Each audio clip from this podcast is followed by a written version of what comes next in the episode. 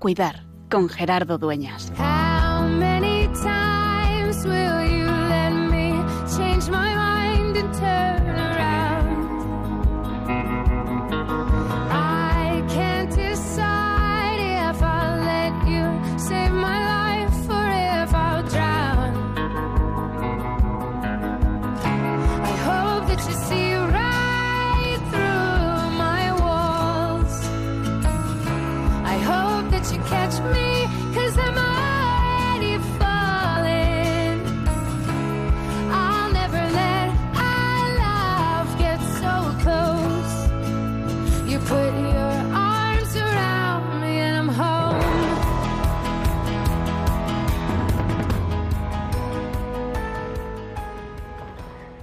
Último programa del mes de noviembre y de este regalo que nos hemos querido hacer en estos dos últimos meses, en octubre y en noviembre, para plantearnos el duelo, el final. Todo, y también en la vida espiritual y litúrgica nos habla de eso, porque cuando llegamos al final del año litúrgico, acabamos de escuchar en la celebración de la Eucaristía que se nos aproxima el Adviento, cuando hablamos de eso, estamos planteándonos también el final, nuestro final, el final de nuestra existencia y nuestra propia muerte, en el fondo. Es algo necesario, es algo no querido, podríamos plantear, ¿no? Imaginar un mundo así, este mundo, mm, inmanente, eterno para siempre, con eterno sufrimiento, con eterna repetición, con eterna angustia, también con cosas buenas, por supuesto. Pero nuestra muerte forma parte de la vida. El asunto es cómo integrar la muerte de nuestros seres queridos, los que se nos van adelantando, en medio de una realidad que tantas veces no nos queremos plantear. Lo sabemos, es verdad. No podemos racionalizar a nivel intelectual, pero nos cuesta asumir. Por eso queremos seguir trabajando y por eso hemos dedicado ocho programas con el de hoy a descubrir esto. Y hoy queremos poner la mirada en María, porque María también es la mujer del duelo y es la mujer de la esperanza. Hoy, en Radio María, poniendo la mirada en nuestra madre, la que sufrió la muerte de su esposo, la que padeció la muerte de su hijo, queremos recordarnos que en todo tiempo y en toda ocasión es tiempo de cuidar.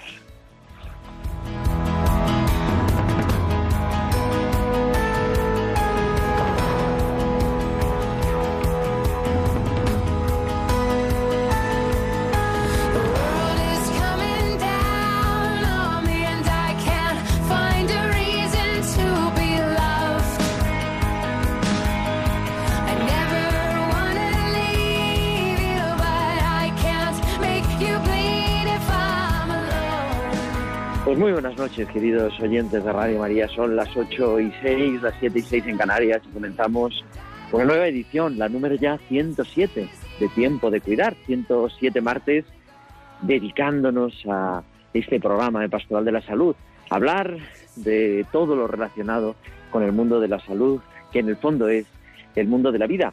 Y comenzamos hoy, decía, el último de nuestra primera serie sobre el duelo, por eso creo que tenemos ya al otro lado del teléfono al padre Mateo Bautista, sacerdote y religioso Camilo, que nos escucha, nos interviene en nuestro programa desde Lima. Mateo, muy buenas noches.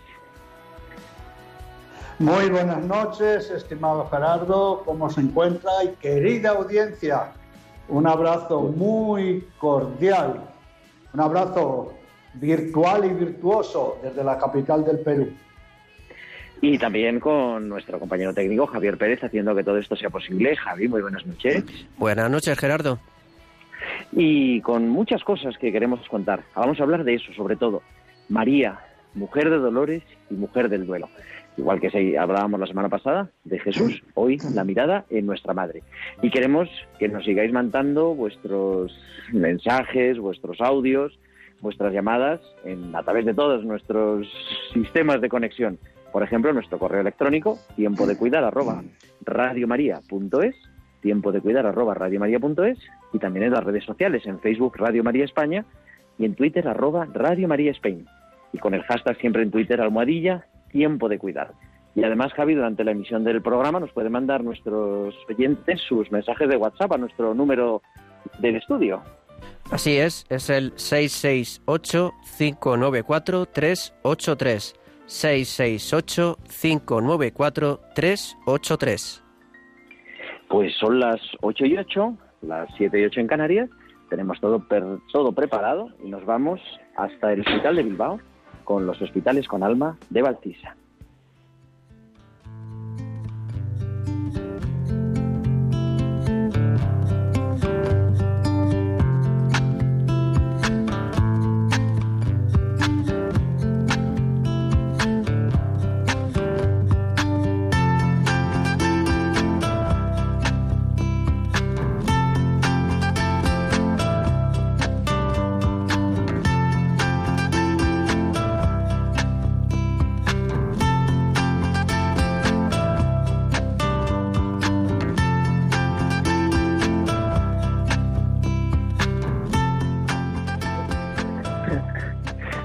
Buenas noches, Baltiza. Buenas noches, Gerardo, y buenas noches también a todos los oyentes. Las miradas. De todas las cosas que han pasado en el día, hoy me quedo con las miradas. Hace tiempo me recomendaron un juego. Cuando vayas por el metro, no te enfrasques en ti. Mira a tu alrededor. Piensa en cómo se debe estar sintiendo cada persona. Y si en algún momento cruzas tu mirada con la de otra, sonríe.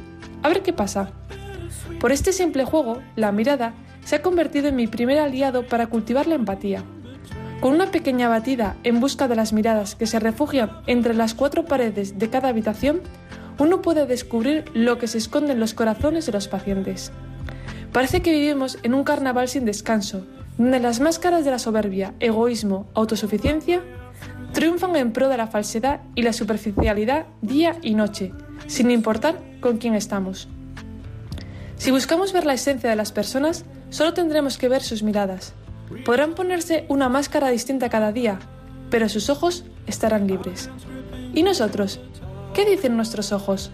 ¿Son miradas de compasión o por el contrario son miradas con filtros que juzgan y critican?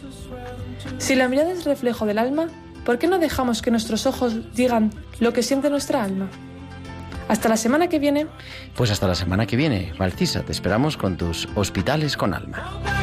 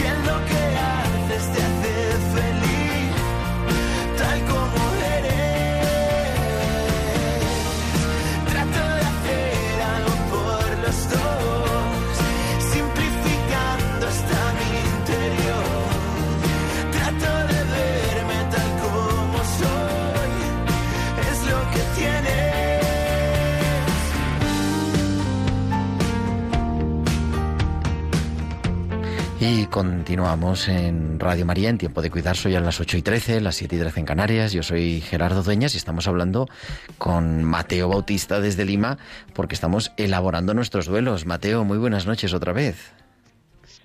Así es, elaborando nuestros duelos y bueno, hoy tenemos todo un icono de esta sana elaboración. La semana pasada lo veíamos en Jesús, al que le definíamos como nuestro sacramento, motivo de gracia, compañero, iluminación y nuestro ejemplo. Y hoy lo tenemos también muy especialmente en la Virgen María, porque estamos acostumbrados a veces decir los dolores de la Virgen. Incluso tenemos la vocación, ¿verdad? Los dolores de la Virgen, en las siete espadas, los dolores que fueron muchos e intensos pero no debemos olvidar que todo dolor debe tener su duelo. Y la Virgen María nos enseñó precisamente eso. Cómo hizo, cómo trabajó, cómo saneó sus profundos sufrimientos con unos duelos que llevan al crecimiento, a la madurez y a la santidad. Hablábamos, Mateo, la semana pasada, eso de los duelos de Jesús y de cómo él pues también de alguna forma, ¿no? Podríamos decir, trabajó el duelo y lo fue afrontando. Y claro, los duelos de Jesús de alguna manera son los duelos de María más la muerte del propio Jesús. Así es. Dicen, dicen, y creo que se tiene mucha razón, que las madres sufren doblemente. ¿Y por qué creo que tiene razón ese dicho? Porque sufren por ellas y por los hijos. Y en este caso, imaginemos ni más ni menos que una agonía de horas del único hijo crucificado con todo lo que venía de un beso de traición, muriendo delante de su madre. Así que efectivamente bien podemos decir que las mujeres y las madres sufren doblemente. Yo creo que esa también es una experiencia. Alguna vez lo hemos hablado, ¿no? Fuera de antena, pero quizá una de las experiencias humanas más duras, no sé, también como especialista en duelo, Mateo, te pregunto, es eso es la pérdida de un hijo, porque es algo además como antinatural, ¿no? En principio, los hijos entierran a los padres, no los padres a los hijos. Sí, porque es un sufrimiento realmente de entrañas. Es un sufrimiento que a una madre o a un padre le marca el tiempo, un antes y un después. Rompe todo un proyecto existencial. Se habla incluso de muertes del pasado, del presente y del futuro. Pérdidas y muertes del pasado, del presente y del futuro. ¿En qué sentido? Por ejemplo, la muerte de los padres es una muerte que hace relación al pasado, porque nosotros venimos a través de los padres, ¿verdad? Son nuestras raíces. La muerte de los amigos, de los cónyuges, es una muerte del presente. Y la muerte de los hijos es una muerte del porvenir, del futuro. Y además rasga, rasga el alma la muerte de un hijo por los proyectos que quedan sin realizar, por lo que se ha vivido y ya no se va a poder vivir, porque son la esperanza también de sostén y de estímulo. ¿eh? Un hijo es un relumbrón en la vida de unas personas. Pero fíjese que el tema de los duelos, que siempre hay que verlos en el fondo y en la forma, tiene otro, cari otro carisma importante, es si después de la muerte de un ser querido, del que fuere, la persona se queda sin esperanza, eso es el mayor sufrimiento. Eso es el mayor sufrimiento. Por eso, fíjese que cuando hablamos del duelo por el suicidio de un ser querido, el suicidio para la misma persona del que se suicida, es el sufrimiento más vital, porque es el sufrimiento donde se rompió la fe en uno mismo, en la vida, en Dios, en los demás, donde se murió la esperanza. La persona entró en un túnel no hay esperanza. Se mira al pasado un desastre, al presente no merece la pena, al futuro, nah, ni cuenta. Y además se, se murió el amor. No tengo a quién querer ni por quién ser querido. No tengo por quién quemar la vida.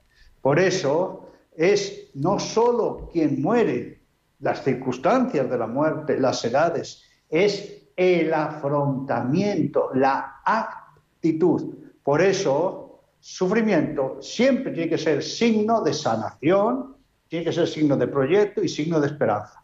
Por eso, efectivamente, la muerte de un hijo es un dolor del alma.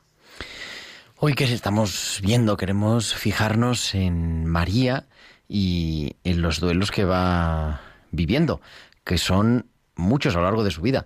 Mateo Bautista, un religioso camino con el que estamos hablando y elaborando nuestros duelos, incluso tiene un buen estudio. Lo que pasa es que creo que no está publicado en España eh, sobre los duelos de Jesús y María. Son muchos. Así es, así es. Por eso, muy bien, Gerardo, recalcar que el sufrimiento y los duelos de María, de la Santísima Virgen, no están limitados al drama del Calvario.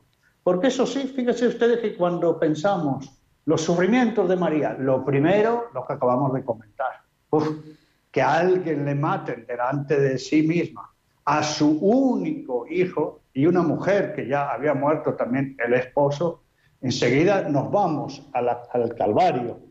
Pero el drama, el drama, fíjese que decimos el drama en la, en la vida de la Virgen María. Por eso el tema de que no solo hay sufrimientos y duelos en el Calvario, no, es toda una vida, toda una vida en la que efectivamente el Calvario representa la culminación, pero los sufrimientos y duelos de María ya se comenzaron en la presentación del niño. Una espada te, atravesará el corazón. María efectivamente ha vivido día tras día paso a paso otros muchos sufrimientos. Por ejemplo, la repulsa a su hijo, el que le dijeran que estaba loco, el fracaso del plan de la salvación. Tiene que asumir un sufrimiento que después vamos a decir unas palabras. Cuando Jesús le dice, le dice, bueno, mamá, que tengo que ocuparme de las cosas de mi padre. La Virgen María se da cuenta de que el hijo no es una propiedad suya, que tiene su camino, que su objetivo es cumplir la voluntad del Padre, que no lo puede retener. María vive también el duelo del nido vacío. María, María vive también una viudez. Imagínense ni más ni menos que de qué esposo, como, como para no llorar a un hombre como San José, ¿no? La Virgen ve las crisis de su hijo, el rechazo de todo un pueblo y efectivamente sus sufrimientos culminan en la cruz.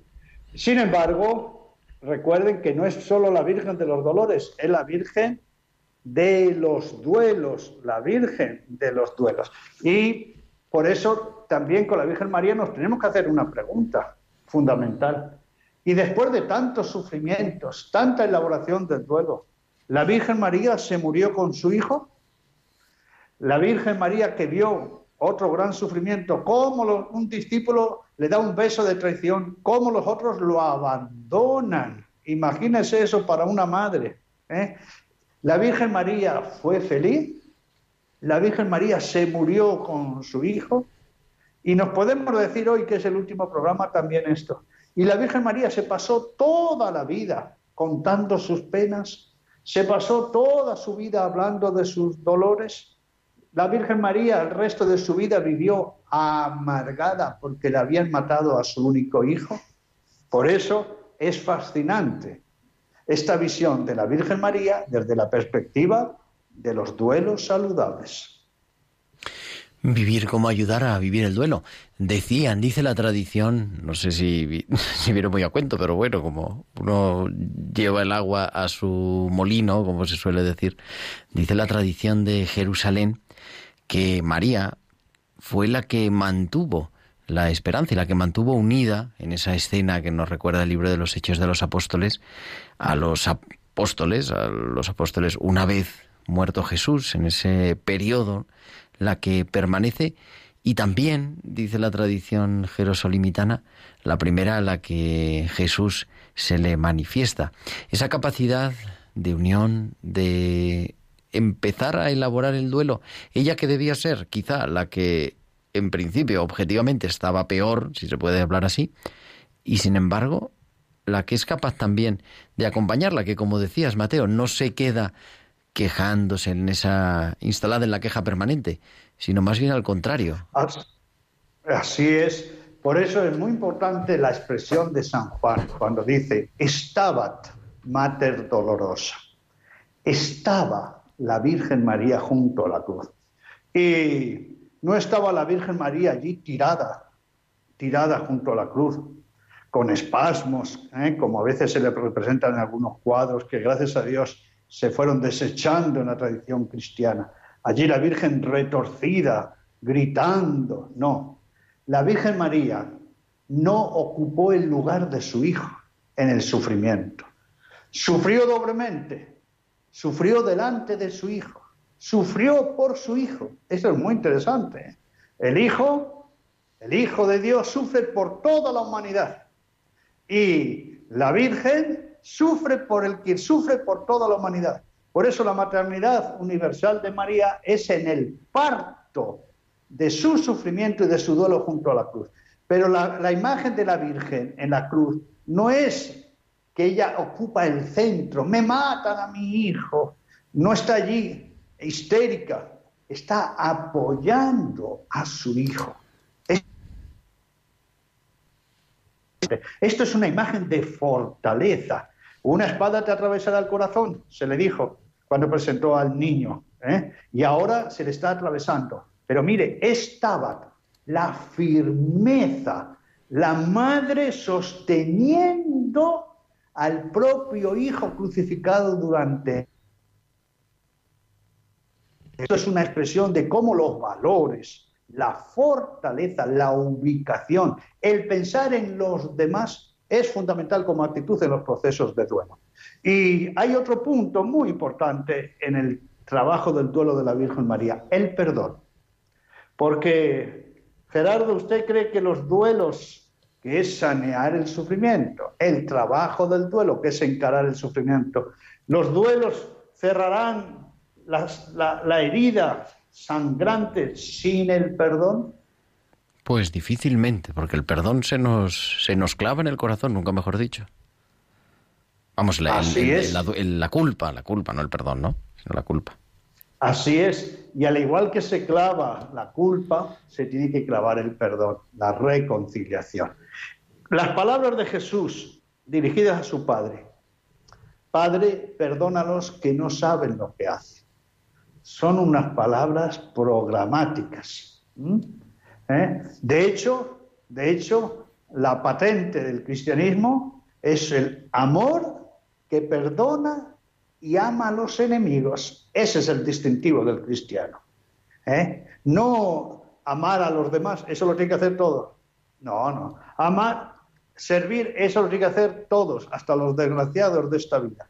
Pero el perdonar a los enemigos y amarlos, eso es el distintivo del cristiano.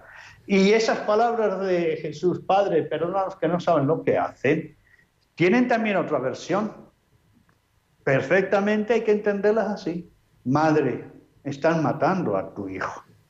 Perdónalos porque no saben lo que hacen. Porque estar horas al lado de los verdugos del que mata al hijo, hay que tener mucho valor. Hay que tener mucho valor. Y además, el perdón de la Virgen María, como he dicho antes, no solo es a los asesinos, a los dirigentes, a los políticos, ¿no? ¿Eh? Que, son, que son especialistas en hacer macanas en toda la historia de la humanidad, de antes y de ahora, sino el perdón a los propios discípulos a los que tiene que convocar, a los que tiene que entusiasmar. Imagínense qué cara podían tener los discípulos eh, habiendo abandonado como cobardes al propio maestro. Y ahora la madre delante de ellos como una gallina acurrucando a sus polluelos. El perdón de la Virgen María es una faceta extraordinaria en un duelo, porque estamos hablando de una madre al que, al que le matan a su hijo. Y recuerden que una madre que sufre de, como el hijo de un sufrimiento total. Ojo, porque Jesús, ¿por qué tuvo un sufrimiento total? No como el nuestro. Ninguno de nosotros va a sufrir jamás, jamás como el Hijo de Dios. Ni va a sufrir jamás, aunque sufra durante meses, porque es la intensidad, la calidad, el peso que había del sufrimiento sobre Jesús. Es el peso del pecado de toda la humanidad. Pero el de Jesús es, un sufrimiento, es un dolor corporal. ¿eh? Un hombre que muere joven, que muere joven, crucificado, horas de agonía. El, el sufrimiento emocional, ¿eh? el sufrimiento psicológico, el sufrimiento social, muere de qué manera entre dos bandidos, el sufrimiento del inocente, porque si a nosotros nos duele que nos quiten la verdad, que nos digan una mentira. Imagínense que los hombres se enjuicien al mismo Hijo de Dios el sufrimiento del inocente, pero además es que Jesús llega a rumiar que el mismo silencio aparente de Dios. Esto es un sufrimiento también para la Virgen María. ¿eh? Yo me imagino leyendo el corazón de la madre que diga, Padre, están matando a tu hijo y a mi hijo. Realmente el sufrimiento de la Virgen fue un sufrimiento doble, por ella y por sus hijos. Por eso, cómo la Virgen lo elaboró, ¿eh? y lo sabemos por cómo vienen después los hechos, es fundamental. No se muere con su hijo, reconcilia, tiene entusiasmo, ¿eh? es un factor de comunión y la pregunta definitiva, a esta mujer que viene con tantos duelos desde la vida, la muerte, el asesinato, digamos la palabra exacta de su, ¿fue feliz? Claro que fue feliz. ¿Y saben por qué fue feliz? Porque no se murió con la muerte de su hijo, sino que vivió como resucitada con la resurrección de su hijo. Qué bonito, ¿no? María no se muere, María reconcilia y se reconcilia con los demás, María es factor de comunión y fue feliz porque empieza a vivir como resucitada. Por eso es, podemos, así como decía el título de nuestro programa, ¿no? Mujer de dolores, mujer de duelo y maestra de duelo, podríamos decirle. Catedrática, diría yo. Catedrática del duelo, donde mirarnos. Pues, Mateo, vamos a continuar, vamos a abrir a nuestros oyentes también que nos han mandado algunas cosas y hablamos primero con Inma, que nos trae unas pinceladas sobre María en el Evangelio.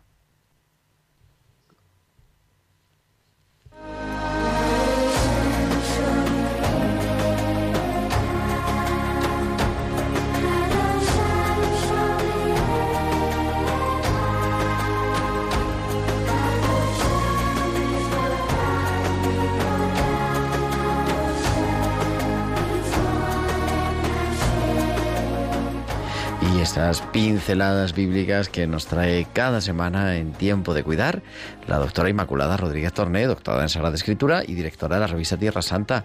Inma, buenas noches, te escuchamos. Buenas noches, Gerardo, Mateo y queridos oyentes. Vamos acabando nuestras pinceladas bíblicas dedicadas al duelo. Y estas dos últimas las vamos a dedicar a María y a Jesús, cómo no. El Nuevo Testamento no se extiende demasiado hablando de María. Yo creo que es como si ella misma hubiera querido ceder supuesto en las páginas evangélicas a Jesús y al Padre, lo verdaderamente importantes. Eso sí, los pocos pasajes en los que aparece la Madre de Jesús son muy significativos teológicamente, están preñados de sentido y cada palabra es verdaderamente importante.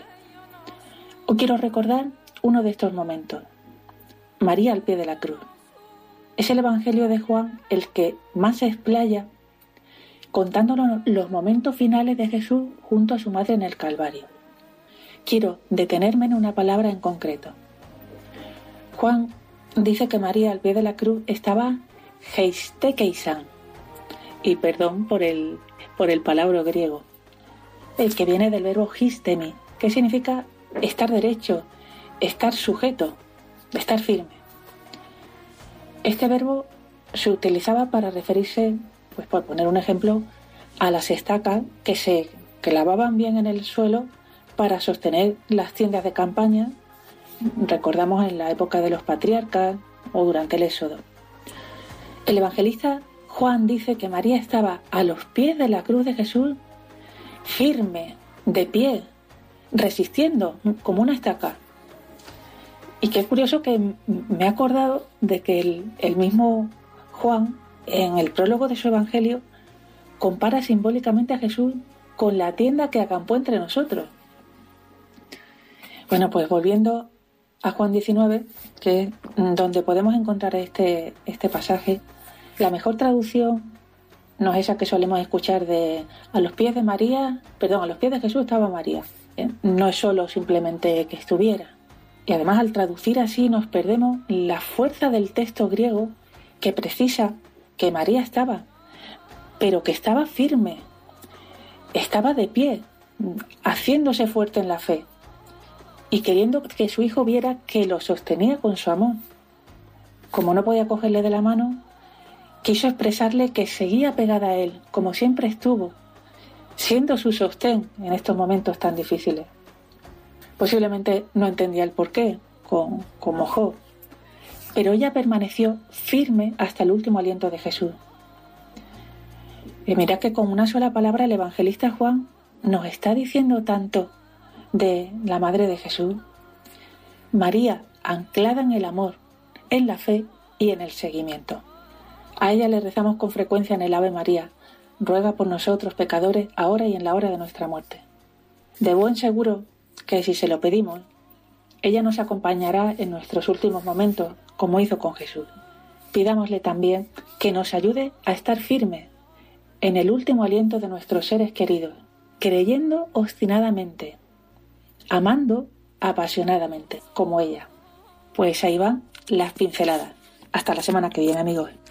Pues hasta la semana que viene, Inmaculada Rodríguez Torné, nuestra biblista, que nos trae esas pinceladas bíblicas cada semana en tiempo de cuidar.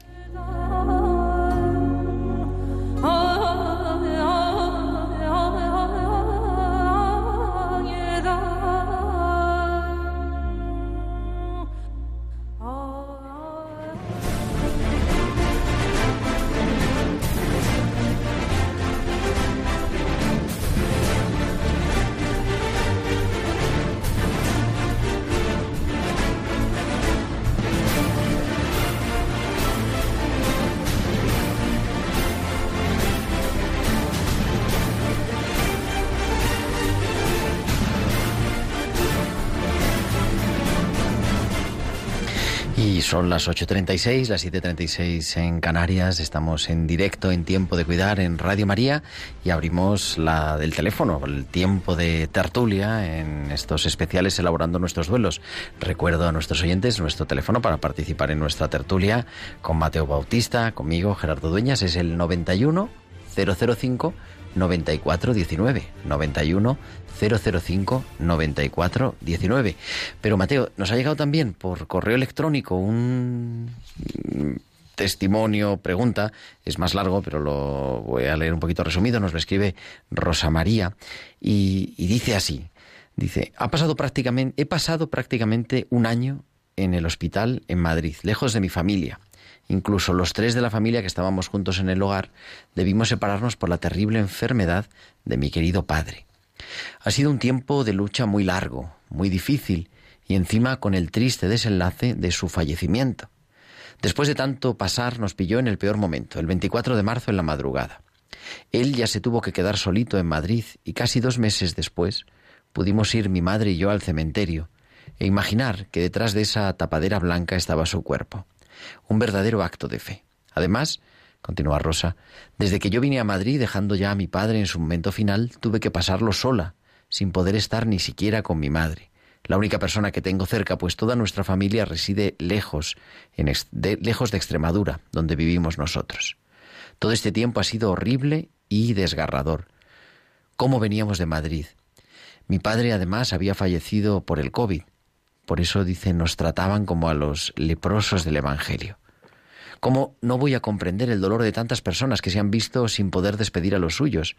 Cuando en nuestro caso ese dolor se ha unido también el estar solas. Mi padre enfermo en ese tiempo, mi madre enferma en ese tiempo sin contármelo para que no sufriera más, y yo con una grave discapacidad visual. Yo acepto la voluntad de Dios.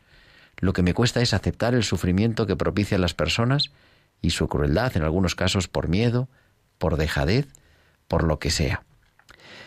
Es un testimonio pues impactante el de Rosa Mateo. Así es, y muy valiente. Y además, yo noto en sus expresiones que ha habido una buena elaboración.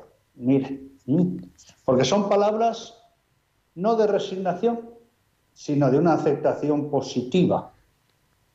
Y además, dichas con mucha esperanza. Esto es fundamental. Lo que nos ha dicho Rosa María, además ya tiene el nombre de María, además. está como impregnada del espíritu.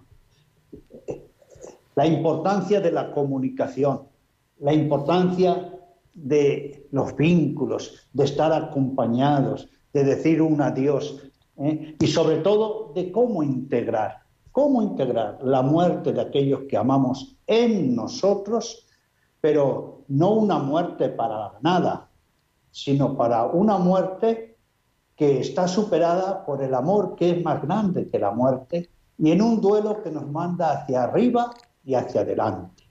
Pero me, me he quedado pensando en eso que ha dicho, lo que más duele de todos estos acontecimientos es el dolor que provoca el hombre, la indiferencia, la injusticia. Por eso, cuando contemplamos también el duelo de la Virgen María, fíjese que es un duelo tan singular porque es el duelo de la mayor tragedia que ha vivido la humanidad. ¿Mm? La mayor tragedia que ha vivido la humanidad no es la pandemia del COVID, no es eh, la guerra mundial, es... No, no, no, no. La mayor tragedia que ha vivido la humanidad, ¿saben cuál es? Que el hombre se haya atrevido a enjuiciar, torturar y asesinar al mismo Hijo de Dios delante de su madre. Esta es la mayor tragedia de la humanidad. Porque nosotros podemos decir, nuestros sufrimientos somos limitados. Y además incluso a veces sufrimos por egoísmo. ¿eh? Pero es que junto a la cruz está en un sufrimiento total, ni más ni menos que el Hijo de Dios, y está en un sufrimiento también total por ella y por su Hijo, la llena de gracia, la, la siempre entera, la purísima. La Virgen María está participando de un sufrimiento con un duelo, insisto, de la mayor tragedia, la muerte del Hijo de Dios en la mano de los hombres delante de su madre. Pero, ¿qué es lo que vemos ahí? que es también un duelo que es totalmente humano y totalmente divino, porque es un sufrimiento totalmente humano y divino, porque está sufriendo el mismo Hijo de Dios y la madre del mismo Hijo de Dios. Por eso, qué importante saber que la, la mayor fuente de sufrimiento es la injusticia. La mayor fuente de sufrimiento es el del inocente, la mayor fuente de sufrimiento es palpar, sufrir en soledad. Pero Gerardo y querida audiencia, hay un punto del duelo de la Virgen María que me gustaría destacar. ¿Saben cuál es? Uno, que junto a María, ¿quién está? Juan, según la versión del Evangelio de, San, Juan. San Juan. ¿Por qué eso es tan importante? Y la recibió en su casa. La Virgen María no se aisló, no quiero saber nada, déjenme, ustedes, los hombres, son unos malditos, me han matado a mi hijo. No, la recibió en su casa.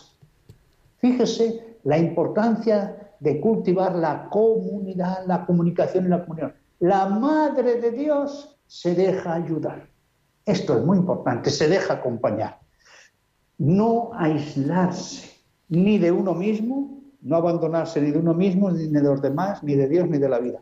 Pero el otro punto que quiero destacar, que creo que es muy valioso, y hay un rasgo muy interesante en la santa que está enterrada en mi pueblo, Santa Teresa de Jesús, enterrada en Alba de Tormes, Salamanca.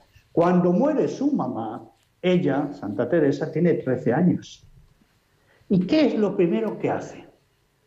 Se va al templo y delante de la imagen de la Virgen le dice, desde hoy tú serás mi madre, mi madre en esta tierra. Ya lo era la madre en el cielo espiritual. Tú serás mi madre. Esa maternidad de María junto a los que sufren, como esperanza, como compañera, como consuelo. Pero especialmente, y yo lo he visto por los grupos de duelo que acompaño cada semana, sobre todo por la muerte de hijos, por homicidio y por suicidio, el valor de la Virgen María, ¿eh? el, su acompañamiento a las madres que han muerto los hijos. Por eso, la Virgen María es central, no es el centro de nuestra fe, que es Jesús, pero es central y sobre todo como catedrática, pero no solo para enseñar, no solo para estar allí, ay, cómo lo vivió, está para que nadie diga, ay, pero era la madre de Dios. No, porque era la madre de Dios, sufrió más que nosotros está ahí para decir, mi maternidad hacia mi hijo asesinado es mi maternidad también hacia todas las madres y padres que han pasado por toda esta experiencia de muerte de hijo y para todos. Esto es algo que es fundamental. ¿Cómo un cristiano se va a perder la ternura, la compañía, el sosiego y la esperanza de una mujer que ha pasado por lo que nosotros jamás vamos a pasar? Antes de dar entrada a las llamadas que entran al 910059419, 910059419, nos llega otro correo electrónico a tiempo de cuidar arroba radiomaria.es que yo creo que habla de la importancia del lenguaje, Mateo, porque dice así, Carmen, nos escribe Carmen, dice, mi pregunta es, ¿por qué pedimos que nuestros seres queridos descansen en paz y al otro lado, a la vez se dice que la Virgen es de que la vida al otro lado es activa, incluso la propia Virgen en Fátima promete a los niños que serían felices allí. Qué importante es eso del lenguaje, que muchas veces hemos hablado, ¿no? La pérdida, descansar en paz, eh, despedirse. Mm, es importante poner cada palabra en su sitio en el duelo. Sí, sí, pero de todas formas, yo en la otra vida espero descansar, Gerardo. ¿eh? yo, también, también, también un poco. Porque vamos, cuando uno lleva un ritmo de vida y cuando llega ya por la noche y dice, no quiero escuchar a nadie. Usted ve la televisión, ¿qué televisión? ¿Qué radio? ¿Qué, ¿Qué computadora? Lo que quiero es estar en silencio con el Señor, descansar. Bueno, pero cuando se dice descanse en paz, tiene varias connotaciones. Esto es muy interesante. La primera es porque cuando se empezó a utilizar esta expresión, no se olvide que se vivía se concebía incluso la vida como un valle de lágrimas, como un mar de aflicciones, de, trabajos, de cansancios. No olvidemos que la humanidad trabajaba horas y, y en qué trabajos y en qué modos de trabajar y en qué condiciones. La vida se veía realmente como un trabajo, como un trabajo sin descanso, sin sosiego, sin vacaciones, sin días feriados. Entonces, la imagen del reposo, del sosiego, de la quietud, de la contemplación. Pero efectivamente, todos sabemos que la vida eterna, que no nos podemos imaginar, Santa Teresita del Niño Jesús decía, pasaré la eternidad trabajando, haciendo el bien, haciendo el bien. Yo mismo que pido sobre todo la intercesión de los niños que he acompañado y que han muerto de, meses, de años, de pocos años, ¿eh? cuando pido su intercesión ante el Señor, mire, yo le rezo, le digo así, oiga, muchachitos, pibes, que ustedes no están ahí como flojos, ¿eh? que también en la eternidad se trabaja amando y sirviendo a la humanidad. ¿eh? Por eso el amor, el amor no se bloquea, el amor no se paraliza, el amor siempre está actuando. ¿Y qué es la vida eterna? No es un lugar, no es un espacio, es Dios mismo. Es el amor que siempre está creando y recreándose. Por eso se utiliza esa expresión. Nos se incorpora a nuestra tertulia Paqui desde Córdoba. Paqui, muy buenas noches. Hola, buena- Hola, buenas noches. En primer lugar, daros las gracias porque mm, habéis sido mi salvavidas. porque me quedé el año pasado viuda, el 29, y estoy cuidando de mis padres. Y entonces, pues claro, fíjate las circunstancias. Enterrar a mi marido con 65 años antes que a mis padres, ¿no? Entonces, mm, bueno, yo con vuestras charlas de verdad que me habéis dado la vida y cada día me siento más, más grande ante Cristo y ante la Virgen porque de verdad que, que sois grandísimos.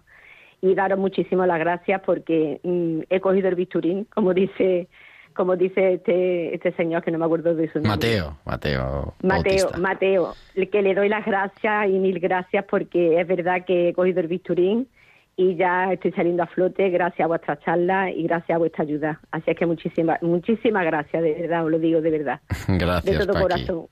Y me siento un poquito ident- identificada con todo lo que estáis contando. Muchas gracias. Buenas noches, bendiciones.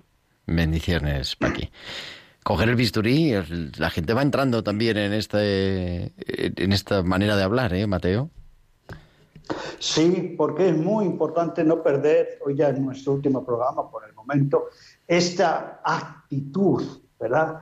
De, de afrontar con valentía, con coraje el sufrimiento. No olvidemos el dilema, o yo domino el sufrimiento, o el sufrimiento me domina a mí.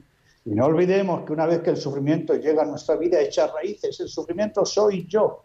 Y junto a esa buena disposición, las acciones.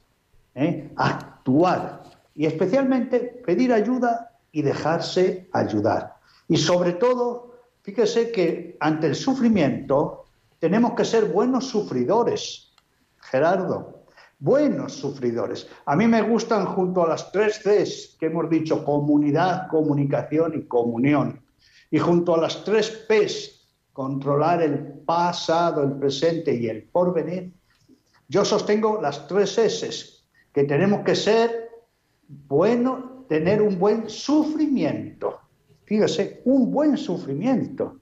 Pero tenemos que ser buenos sufridores, porque buenos sufridores es aceptar el sufrimiento, pero meter el bisturí y llegar a una muy buena sanación. Y sobre todo, concebir el duelo como esta cosmovisión, de mirar siempre ¿eh? hacia adelante y hacia arriba. Y usted que es memorioso, recuérdenos, Gerardo, que en el duelo necesitamos, creo que, corazones en uno, ¿no era así? Hombre, claro, para agradecer, para querer, ¿no? Para seguir queriendo en presente y para proyectar el futuro. Me parece que por ahí va la cosa. Así es. Y un corazón también generoso y paciente para llorar y desahogarse. Esto es muy importante. ¿eh? Para llorar y desahogarse. ¿eh? Hablando de mi pueblo también, ¿eh? no sé si usted conoce, bueno, en pueblo no, Villa Ducal. Hombre, Tenemos allí claro, una claro, hemos hecho peregrinación. la- ah, muy bien. La soledad de Pedro de Mena. Tiene unas lágrimas, una imagen que tiene copia en otras partes del mundo. La soledad de Pedro de Mena. Y cu- cuando uno ve las lágrimas, son lágrimas que se hacen oración.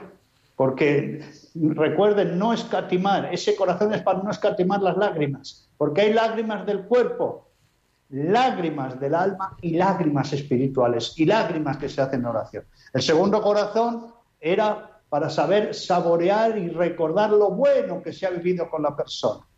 Y el tercer corazón es para que palpite hacia adelante y hacia arriba. No perder la doble visión, no perder el duelo desde las dos orillas, desde el nuestro y desde nuestro ser querido en la presencia misericordiosa de Dios. Y también, Gerardo, no olvidar las tres Ns que hemos dicho. N, N, N. Todo lo que nos pase en el camino del duelo es normal, natural y necesario. Todo hay que asumirlo para sanearlo de raíz. Normal, natural y necesario. Hemos dedicado ocho horas, ocho programas que los tienen todos disponibles. Bueno, el de hoy todavía no, lo van a subir mañana seguramente en nuestro podcast, en radiomariapodcast.es, ahí buscando tiempo de cuidar los últimos ocho programas, elaborando nuestros duelos. Pero quedan muchas cosas por delante, Mateo, o sea que vamos a tener que continuar mm, dentro de unos meses con estos especiales porque hay muchos temas para profundizar. Sí, desde luego, tenemos que dar la razón al dicho de que hay más, más cenas que cacerolas. ¿no? Exactamente. Y hablaremos pues del duelo a lo largo de la historia, por ejemplo, que es una cosa preciosa, de la oración en el duelo, de los duelos en la Biblia, y luego seguiremos hablando siempre de esas actitudes, porque no es el tratar el duelo, a mí, en fin, de, de, como un poco con lo que me quedo de estos programas, ¿no? No es solo una cosa intelectual o psicológica, sino experiencial, porque todos vimos nuestros duelos, unos por una cosa, por muerte, por fallecimiento, lo más, lo que hemos tratado de manera más eh, habitual, pero hay muchos duelos y nuestra vida en realidad es una sucesión de duelos y hemos de trabajarlos para que no nos gane, porque si no, como dice Mateo Bautista, el, sufrir, el duelo nos gana la partida a nosotros y nosotros la tenemos que ganar a él. Así es, y por eso está también el duelo de no ser feliz. Exactamente. Que esa es la madre de, de los duelos. Pues querido Mateo, muchísimas gracias por pues bueno por estos programas por el esfuerzo también de, de, estar conectado al otro lado del Atlántico con otro horario y seguir atendiendo. Y seguimos en contacto. Nos escuchamos muy pronto en 2021 muy bien muchas gracias también por esta ocasión. Y saludo a toda mi familia a los amigos a los queridos oyentes que nos han dado estas iluminaciones. A tu madrina también. no nos Claro, mi tía Paca con 90 años, ¿no? Que hablamos y con ella. A mi hermana Consuelo, que pasó por la muerte de su hijo y su esposo hace unos años y que tanto ha divulgado este encuentro. Pero no olvidemos, no olvidemos que elaborar los duelos es dar calidad y calidad de vida a nuestra vida y a la vida con los demás. Porque, querida audiencia, Recuerden que no solo sufrimos nosotros, que sino si sufrimos mal, sufrimos además más y por más tiempo y ojo, y tal vez lo peor, que hacemos sufrir más, mal y por más tiempo a los demás. Por eso elaborar los duelos es calidad y calidad de vida. Y por supuesto, siempre de la mano de los demás y de la mano de Dios, como Jesús acompañando a sus discípulos camino a Emaús, camino a la sanación. Muchas gracias. Gracias, Mateo Bautista. Muchas gracias a Javier Pérez en el control de sonido. Y volveremos, tiempo de cuidar volverá la próxima semana, primer día de diciembre, el 1 de diciembre. Será a las 8 de la tarde, a las 7 en Canarias y estaremos aquí para contar más historias y recordarnos que siempre es tiempo de cuidar. Ahora os dejamos a las 9 en directo con cuarto de lectura en Radio María. Un abrazo de vuestro amigo el diácono Gerardo Dueñas.